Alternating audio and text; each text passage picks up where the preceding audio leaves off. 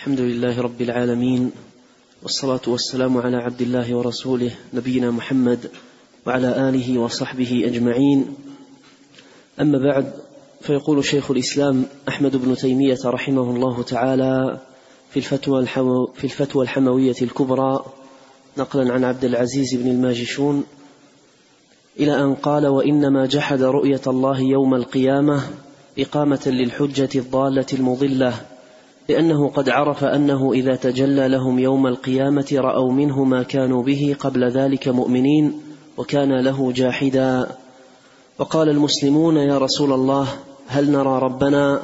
فقال رسول الله صلى الله عليه وسلم هل تضارون في رؤية الشمس ليس دونها سحاب؟ قالوا لا. قال فهل تضارون في رؤية القمر ليلة البدر ليس دونه سحاب؟ قالوا لا. قال فإنكم ترون ربكم كذلك. نعم. بسم الله الرحمن الرحيم. الحمد لله رب العالمين وأشهد أن لا إله إلا الله وحده لا شريك له وأشهد أن محمدا عبده ورسوله صلى الله وسلم عليه وعلى آله وأصحابه أجمعين. اللهم علمنا ما ينفعنا وانفعنا بما علمتنا وزدنا علما.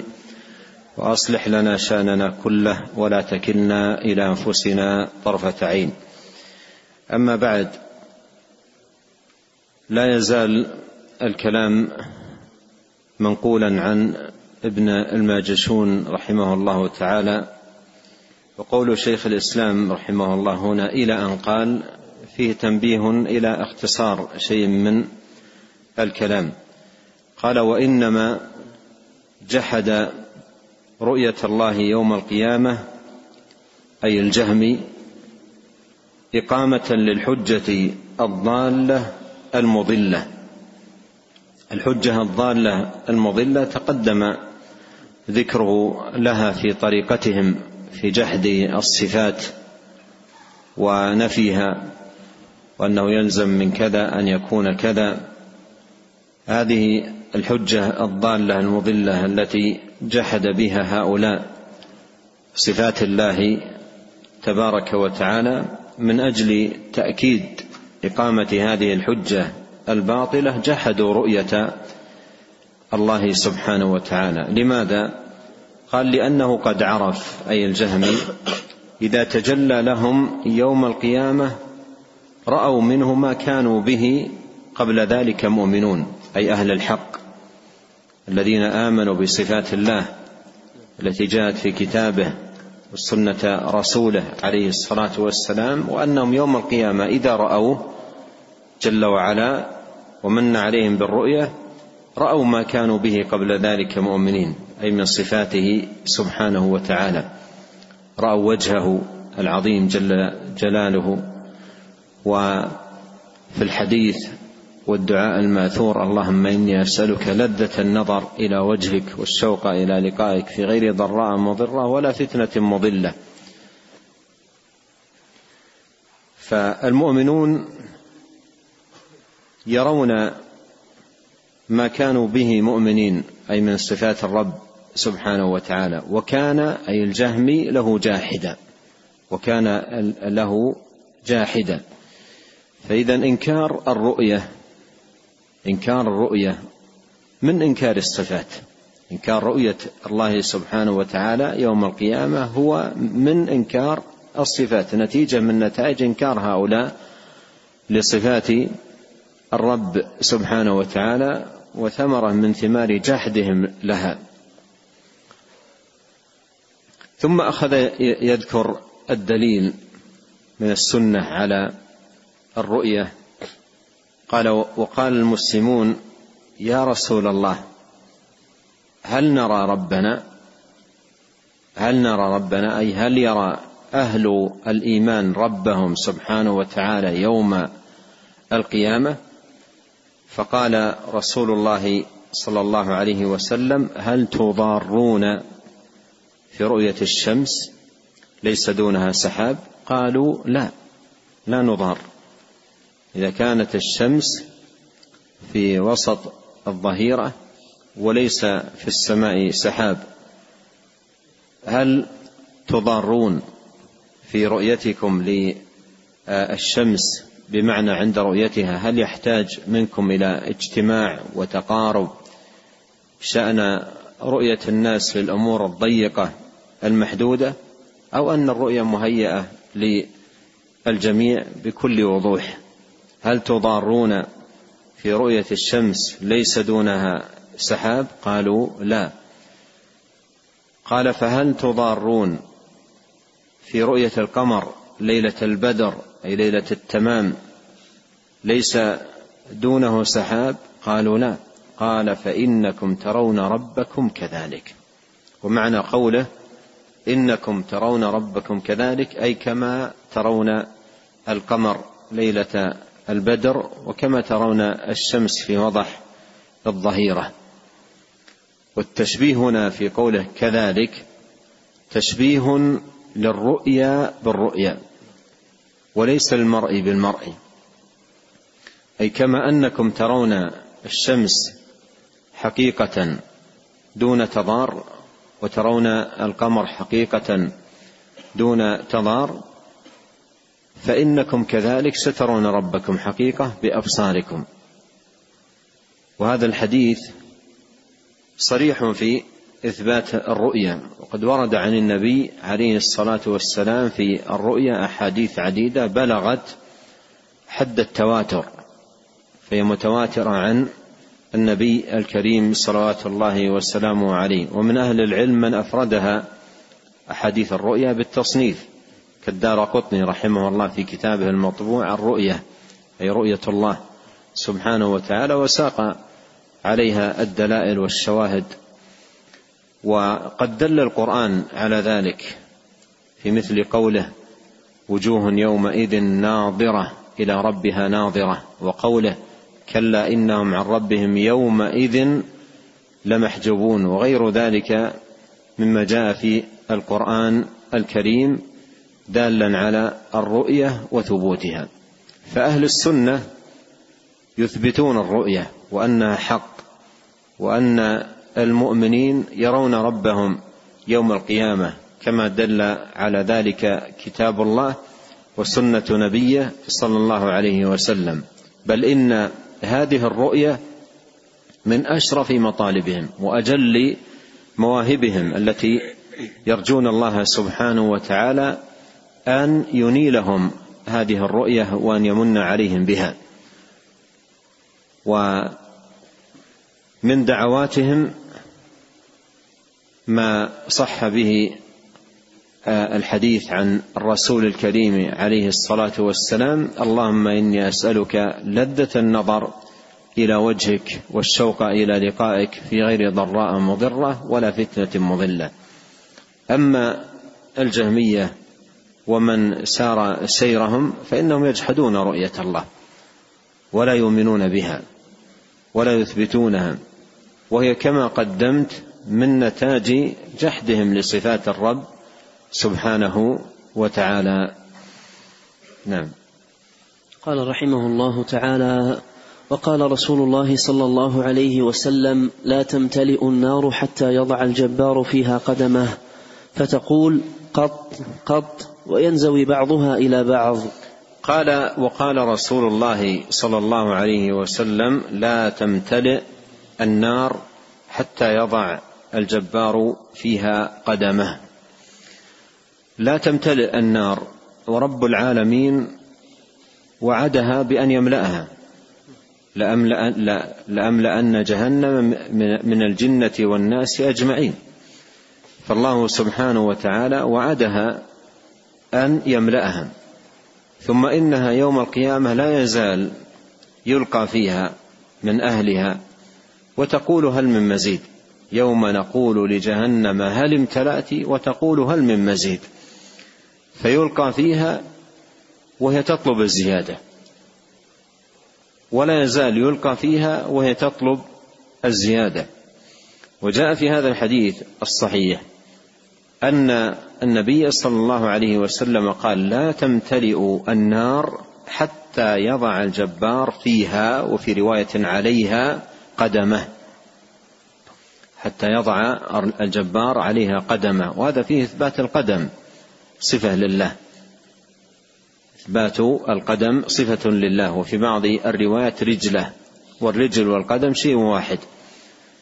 ففيه إثبات القدم صفة لله سبحانه وتعالى والقول في القدم كالقول في سائر الصفات تمر كما جاءت ويؤمن بها كما وردت على الوجه اللائق بالرب سبحانه وتعالى.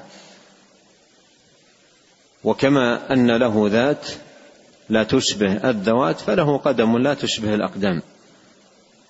وله وجه لا يشبه الوجوه وله سمع لا يشبه الأسماع وله بصر لا يشبه الأبصار. على حد قوله تبارك وتعالى ليس كمثله شيء وهو السميع البصير. الجهمية لا يسلمون ذلك ولا يؤمنون به ويجحدونه منهم من يلجأ إلى إنكار هذه الأحاديث وعدم إثباتها ومنهم من يلجأ إلى تأويلها وتحريفها عن معناها مثل قولهم أن المراد بالقدم ما يقدم ما يقدم في سابق علم الله أن أن يلقى في في, في النار. وقالوا في الرواية الأخرى رجلة أن المراد بالرجل الجماعة من الناس. والحديث يرد لفظ الحديث يرد عليهم يرد هذا التأويل لأنه قال لا تمتلئ حتى يضع لأن قال لا يزال جهنم يلقى فيها وتقول هل من مزيد ولا تمتلئ حتى يضع الجبار. لو كان شيء يلقى فيها لما قال يضع الجبار عليها قدمه لقال لألقى فيها قدمه. لو كان شيئا يلقى في النار. ثم الإضافة في قوله قدمه هذه إضافة وصف. هذه إضافة وصف أضاف القدم سبحانه وتعالى إلى نفسه وهذه إضافة وصف أضاف القدم إلى نفسه فهذه صفته سبحانه وتعالى. وهذا من كمال عظمته أن النار لا تزال تطلب الزيادة لا تزال تطلب الزيادة ولا تمتلئ بأي شيء يلقى فيها.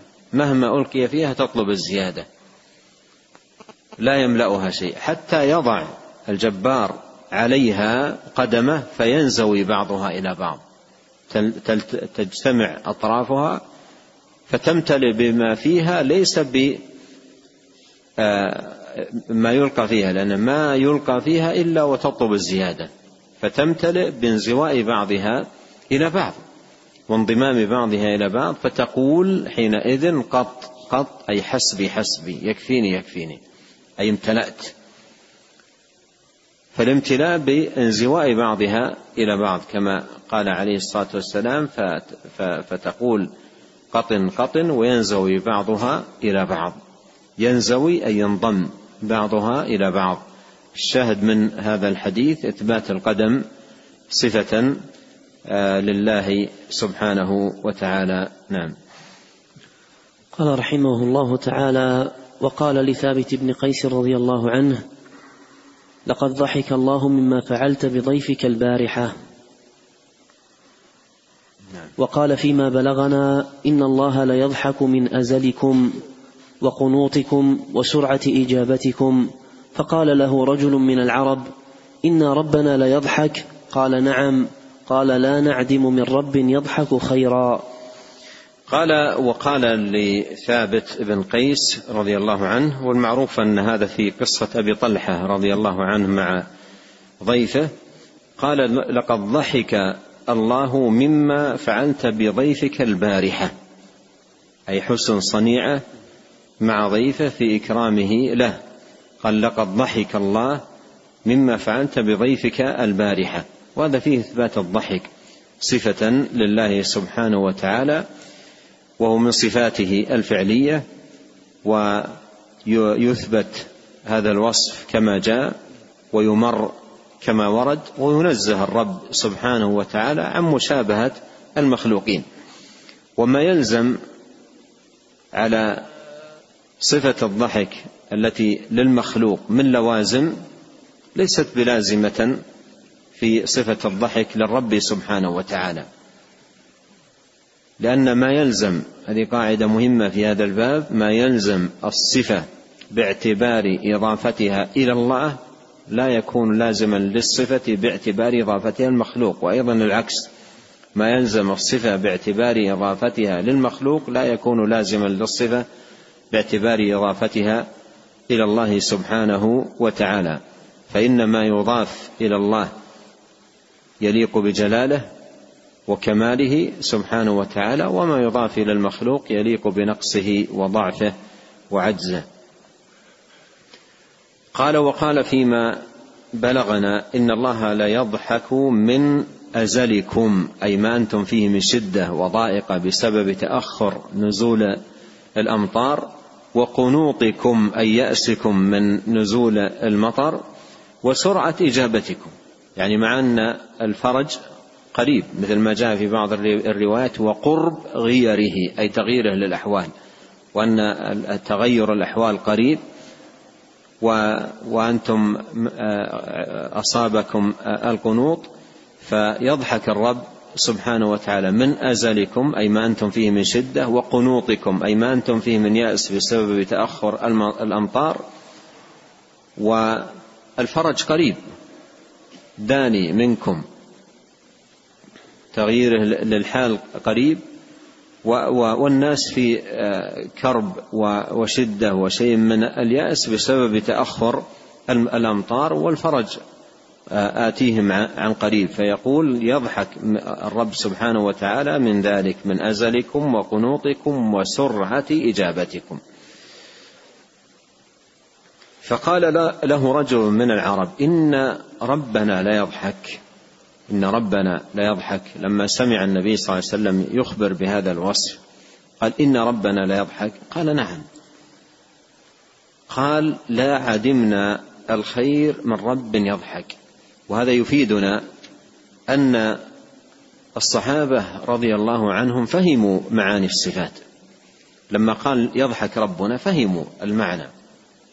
وأنه ضحك يليق بالرب سبحانه وتعالى ومعنى الضحك لغة معروف فهموا المعنى. ولهذا ذكر اللازم لا عدمنا الخير من رب يضحك. لا عدمنا الخير من رب يضحك. وهذا إيمان باللازم الناشئ عن الفهم للمعنى. قول قول هذا الصحابي لا عدمنا الخير من رب يضحك. هذا إيمان باللازم لازم هذا الوصف الناشئ عن فهمهم للوصف وإيمانهم به وعدم ترددهم في تقبله. قال لا عدمنا الخير من رب يضحك. لكن الجهمي الصحابة قالوا لا عدمنا الخير من رب يضحك. الجهمي عندما يسمع هذا الحديث أي شيء يقول؟ انظر الفرق الشاسع. الجهمي عندما يسمع هذا الحديث ماذا يقول؟ يضحك ربنا. الصحابة قالوا لا عدمنا الخير من رب يضحك. والجهمي عندما يسمع هذا الحديث أي شيء يقول؟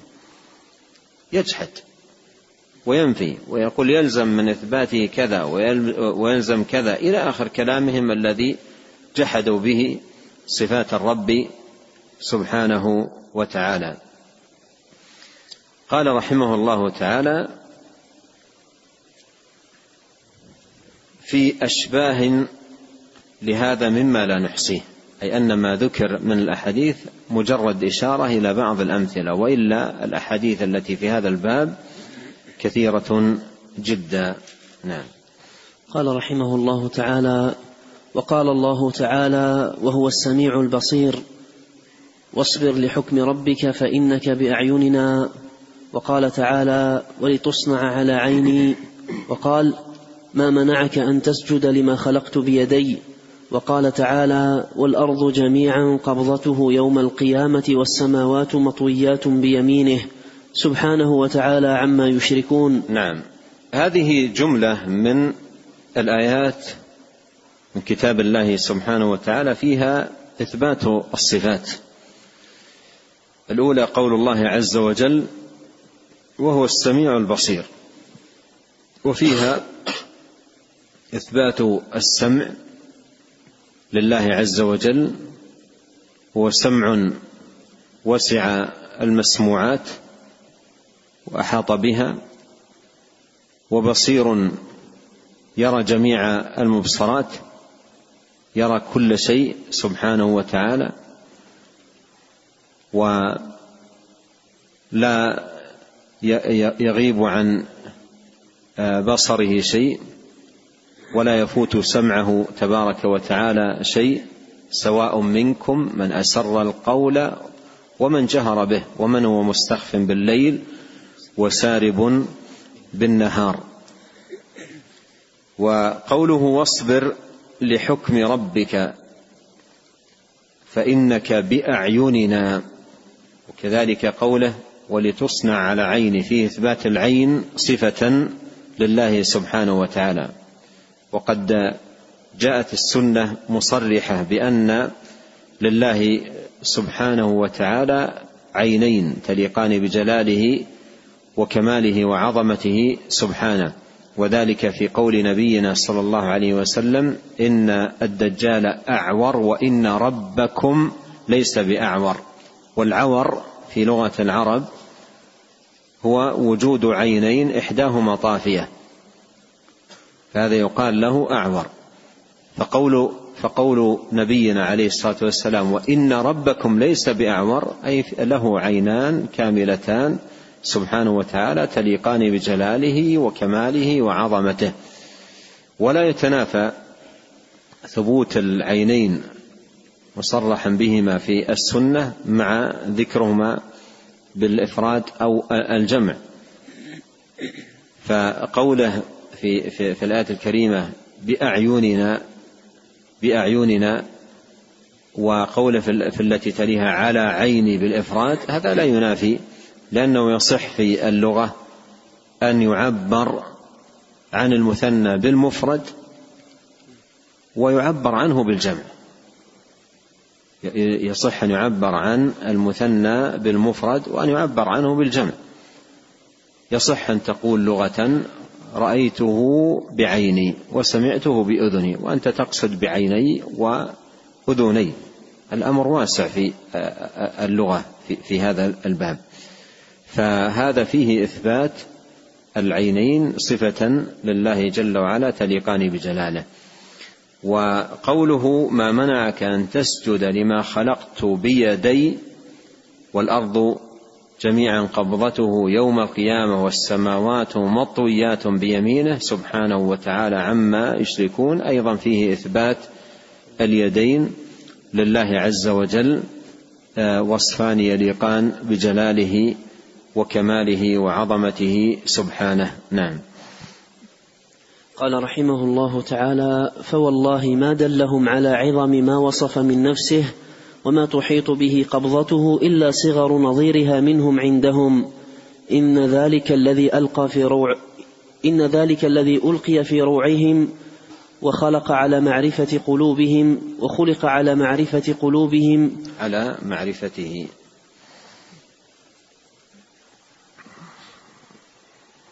وخلق. الذي ألقى إن ذلك الذي ألقى في روعهم وخلق على معرفته قلوب قلوبهم فما وصف الله من نفسه فسماه على لسان رسوله صلى الله عليه وسلم سميناه كما أسماه ولم نتكلف منه صفة ما سواه لا هذا ولا هذا لا نجحد ما وصف ولا نتكلف معرفة ما لم يصف. يقول فوالله ما دلهم على عظم ما وصف من نفسه. وما تحيط به قبضته إلا صغر نظيرها منهم عندهم. الآن عندما يتأمل المرء في هذه الآية الكريمة وينطلق في حديثه هنا منها وهي قوله والأرض جميعا قبضته يوم القيامة. والأرض جميعا قبضته يوم القيامة. والسماوات مطويات بيمينه.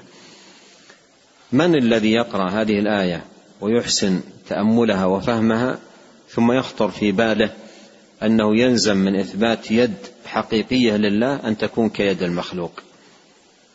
إلا من فسد عقله وتلوث بالشبهات الباطلة. وإلا من هذا الذي يخطر بباله وهو يقرأ مثل هذه الآية الكريمة؟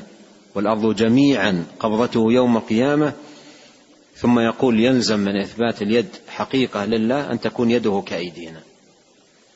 أن تكون يده كأيدينا. فهذا من آه، آه، آه، انحراف القلب وتلوثه بالشبهات. وإلا القلب السليم لا يمكن أن يخطر بباله.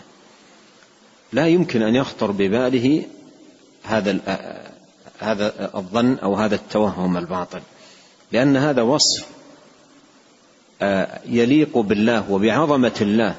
فيد الله سبحانه وتعالى ليست كالأيدي يد حقيقية ليست كالأيدي تليق بجلال الله. ومما يبين هذه العظمة مثل الآية الكريمة هذه والأرض جميعا قبضته يوم القيامة والسماوات مطويات بيمينه سبحانه وتعالى عما يشركون. فيقول فوالله ما دلهم على عظم ما وصف من نفسه وما وما تحيط به قبضته إلا صغر نظيرها منهم عندهم أي يد المخلوق.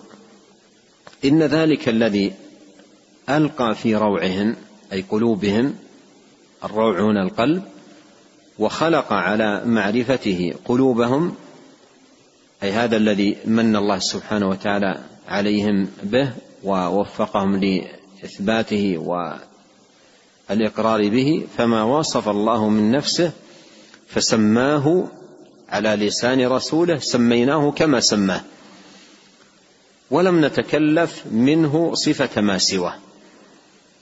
وهذه قاعدة في الباب.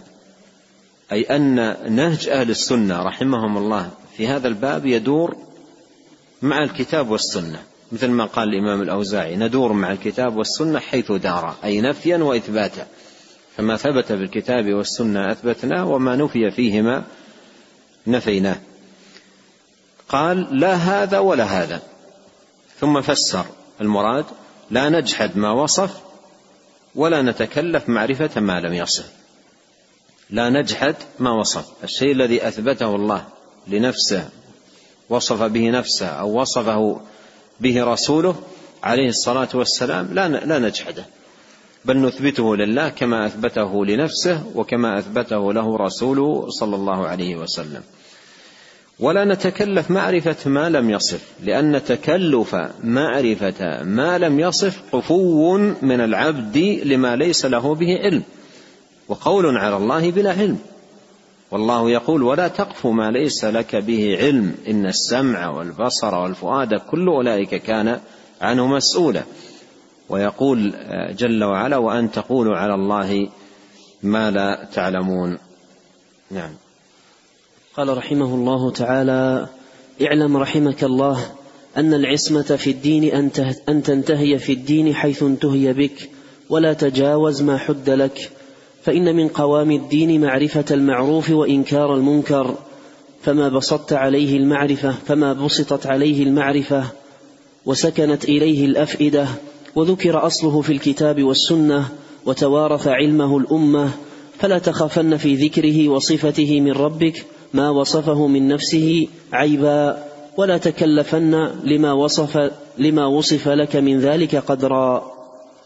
وما أنكرته نفسك ولم تجد ذكره في كتاب ربك ولا في الحديث عن نبيك من ذكر ربك فلا تتكلفن علمه بعقلك ولا تصفه بلسانك واصمت عنه كما صمت الرب عنه من نفسه.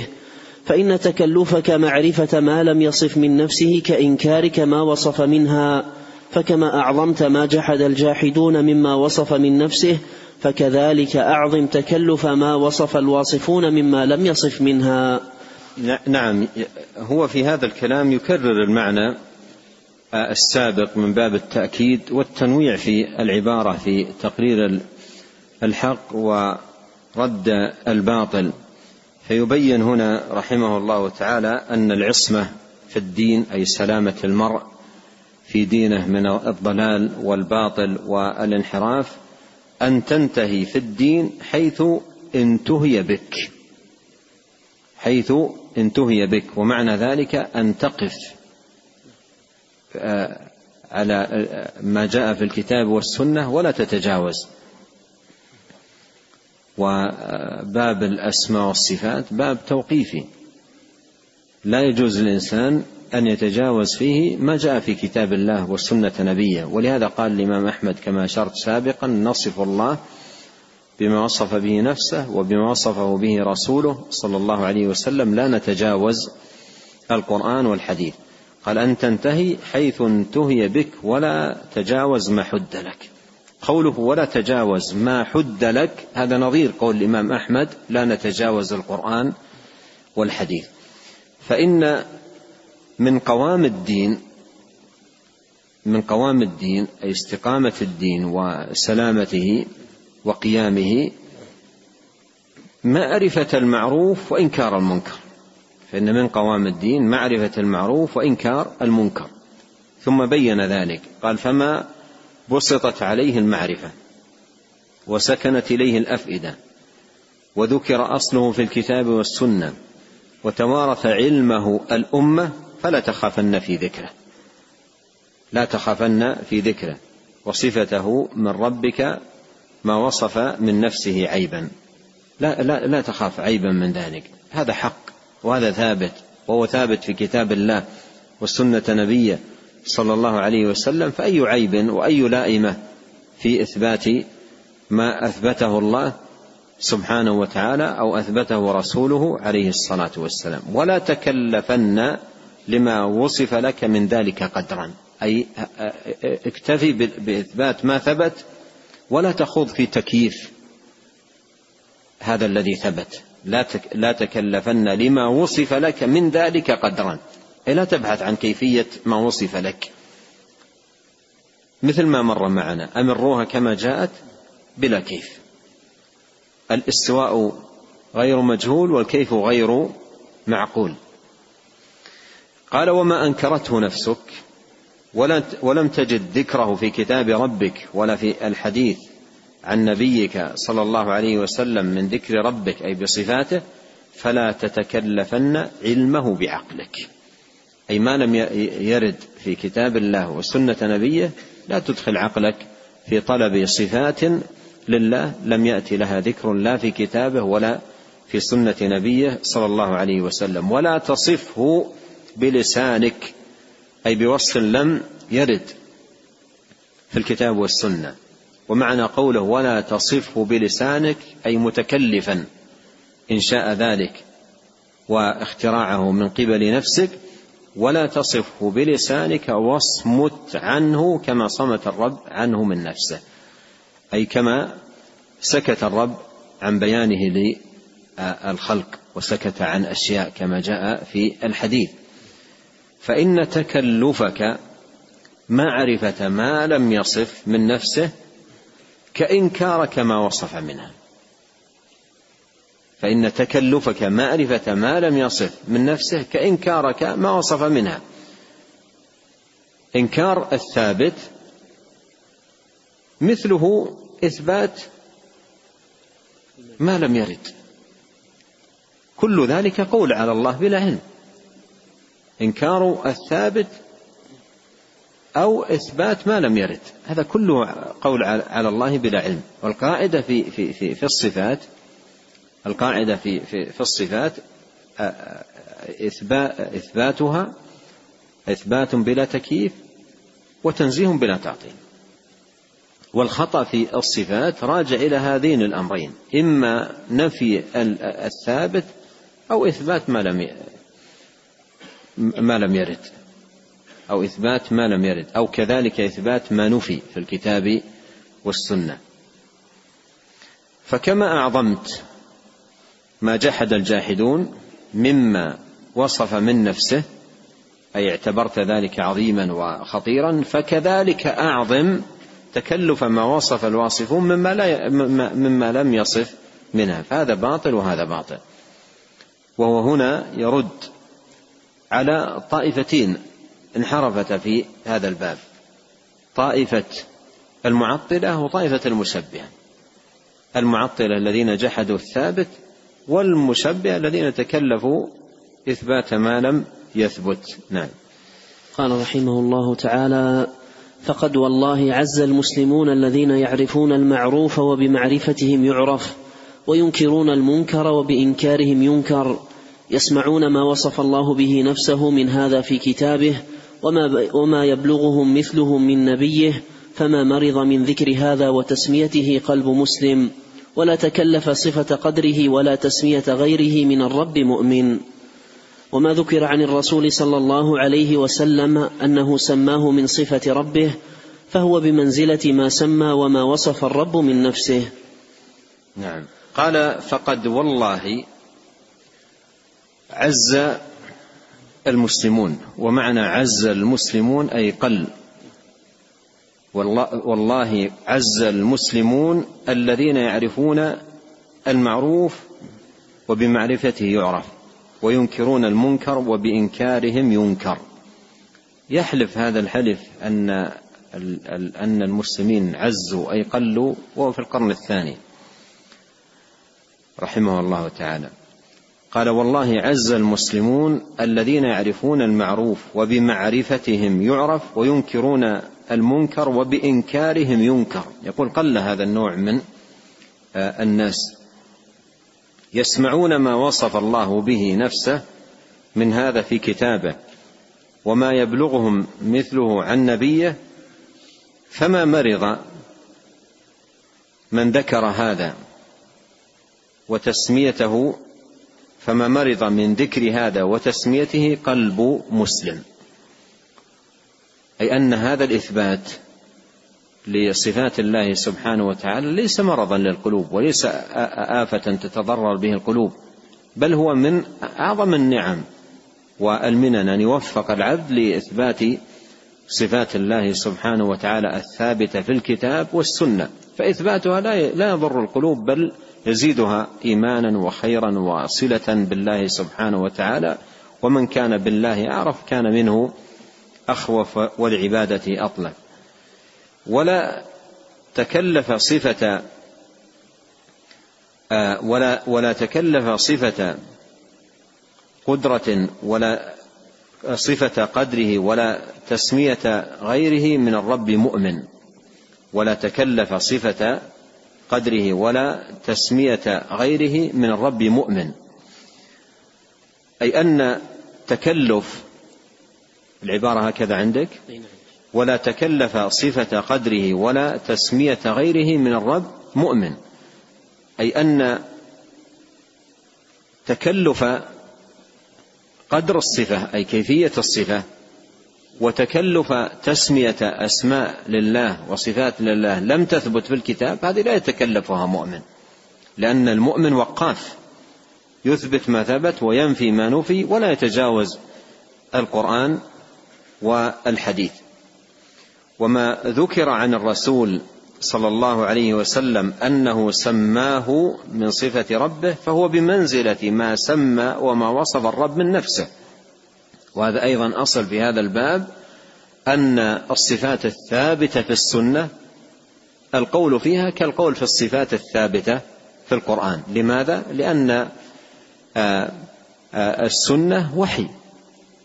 والرسول صلى الله عليه وسلم لا ينطق عن الهوى إن هو إلا وحي يوحى. نعم. قال رحمه الله تعالى والراسخون في العلم الواقفون حيث انتهى علمهم الواصفون لربهم بما وصف من نفسه التاركون لما ترك من ذكرها لا ينكرون صفة ما سمى منها جحدا ولا يتكلفون وصفه بما لم يسم تعمقا لأن الحق ترك ما ترك وتسمية ما سمى. ترك ما ترك. لأن الحق ترك ما ترك وتسمية ما سمى. ومن يتبع غير سبيل المؤمنين نوله ما تولى ونصله جهنم وساءت مصيرا. وهب الله لنا ولكم حكما وألحقنا بالصالحين. انتهى كلامه.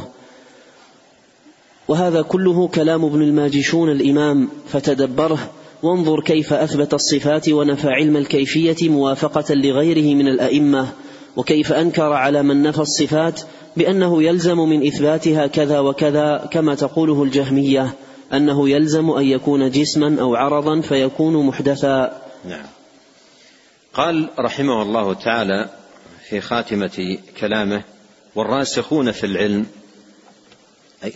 أي الذين من الله عليهم برسوخ أقدامهم في العلم وتمكنهم فيه الواقفون حيث انتهى علمهم حيث انتهى علمهم أي ما حصلوه من علم الشريعة من كتاب ربهم وسنة نبيهم صلى الله عليه وسلم يقفون عند أو حيث انتهى علمهم الواصفون لربهم بما وصف من نفسه التاركون لما ترك من ذكرها وهذه طريقة أهل الرسوخ في العلم يقفون حيث انتهى العلم الذي تلقوه من الكتاب والسنة لا يتجاوزون القرآن والحديث فيصفون ما وصف الرب من نفسه ويتركون لما ترك من ذكرها.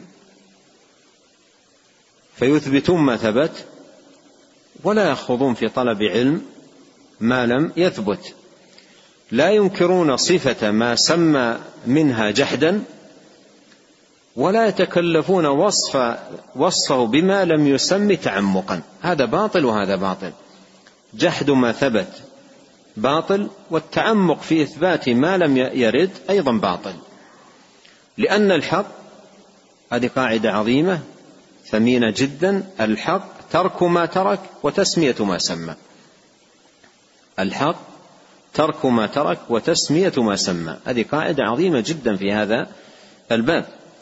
مثل قول الأوزاعي رحمه الله ندور مع السنة حيث دار أي نفيا وإثباتا فما ثبت في الكتاب والسنة أثبتناه وما نفي في الكتاب والسنة نفيناه. لا نتجاوز كتاب الله وسنة نبيه صلوات الله وسلامه عليه. وهذا هو سبيل أهل الرسوخ أهل العلم أهل البصيرة بدين الله. ولهذا ختم بقوله ومن يتبع غير سبيل المؤمنين أي غير طريقتهم في الاعتقاد والعبادة هذا المراد بالسبيل أي طريقة المؤمنين في عقيدتهم وفي عبادتهم وهي هذه التي كان عليها الصحابة ومن اتبعهم بإحسان. فمن يتبع غير هذا السبيل؟ قال نوله ما تولى. نوله ما تولى أي نتركه وما اختار لنفسه. نتركه وما اختار لنفسه خذلانا من الله سبحانه وتعالى له. نوله ما تولى ونصله جهنم أي نعاقبه يوم يوم القيامة بدخول جهنم وساءت مصيرا. ثم ختم بهذه الدعوة وهب الله لنا ولكم حكما وألحقنا بالصالحين. جزاه الله خيرا على هذه الدعوة العظيمة. قال وهب لنا ولكم حكما. وهذه مقتبسة من دعوة الخليل عليه السلام. رب هب لي حكما وألحقني بالصالحين. ومعنى حكما أي علما كثيرا. هب لي حكما أي هب لي علما كثيرا. أعرف به الحلال والحرام. أعرف به حدود الله سبحانه وتعالى وأحكم به. وأقضي به وأعمل به. هذا معنى قوله ربي هب لي حكما وألحقني بالصالحين أي من عبادك وأصفيائك من النبيين والصديقين والشهداء والصالحين. وحسن أولئك رفيقا. انتهى بهذا كلامه رحمه الله تعالى. قال شيخ الإسلام في استخلاص الفائدة من هذا الكلام والحث على حسن الاستفادة منه قال وهذا كله كلام ابن الماجشون الإمام فتدبره أي تأمل في هذا الكلام وأحسن الاستفادة منه. وانظر كيف أثبت الصفات ونفى علم الكيفية وإثباته للصفات في هذا الكلام الذي مر معنا. ونفيه لعلم الكيفية جاء بتنويع في العبارة وتنويع في أساليب الكلام تقريرا للحق وإيضاحا له وتبيانا له. وردا للباطل وإنكارا على مقالة آه، مقالة الجهمية الآثمة الباطلة.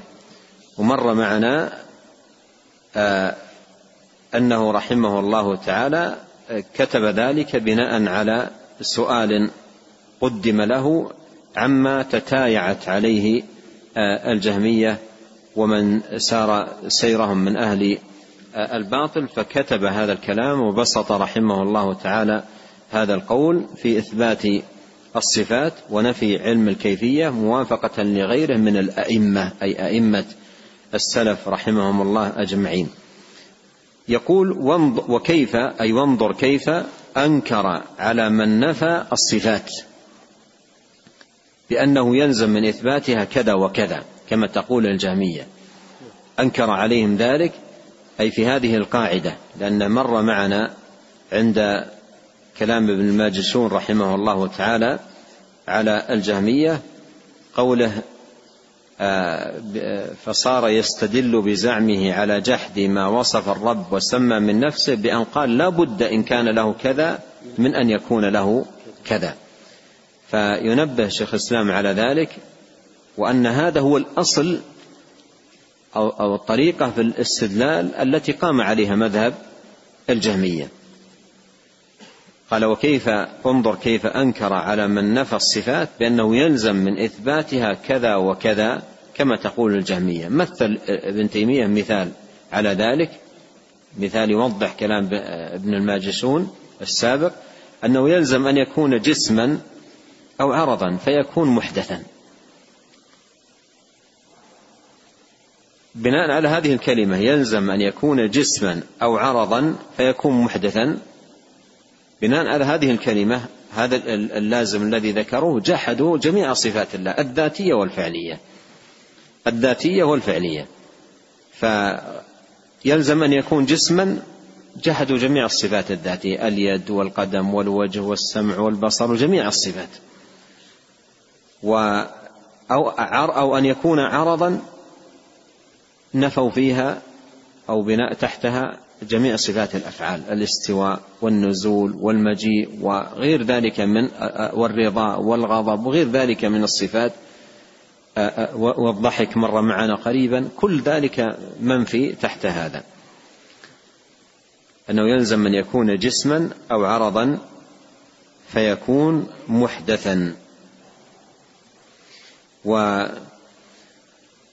ينتهي ما يتعلق هذا الأثر المروي عن ابن الماجشون وهذا التعليق من شيخ الإسلام ابن تيمية رحمه الله تعالى عليه ونكتفي بهذا القدر ونسأل الله الكريم أن ينفعنا أجمعين بما علمنا وأن يزيدنا علما وأن يصلح لنا شأننا كله وأن لا يكلنا إلى أنفسنا طرفة عين. ربنا هب لنا من لدنك حكما وألحقنا بالصالحين اللهم اغفر لنا ولوالدينا ولمشايخنا وللمسلمين والمسلمات والمؤمنين والمؤمنات الأحياء منهم والأموات. اللهم اقسم لنا من خشيتك ما يحول بيننا وبين معاصيك ومن طاعتك ما تبلغنا به جنتك ومن اليقين ما تهون به علينا مصائب الدنيا.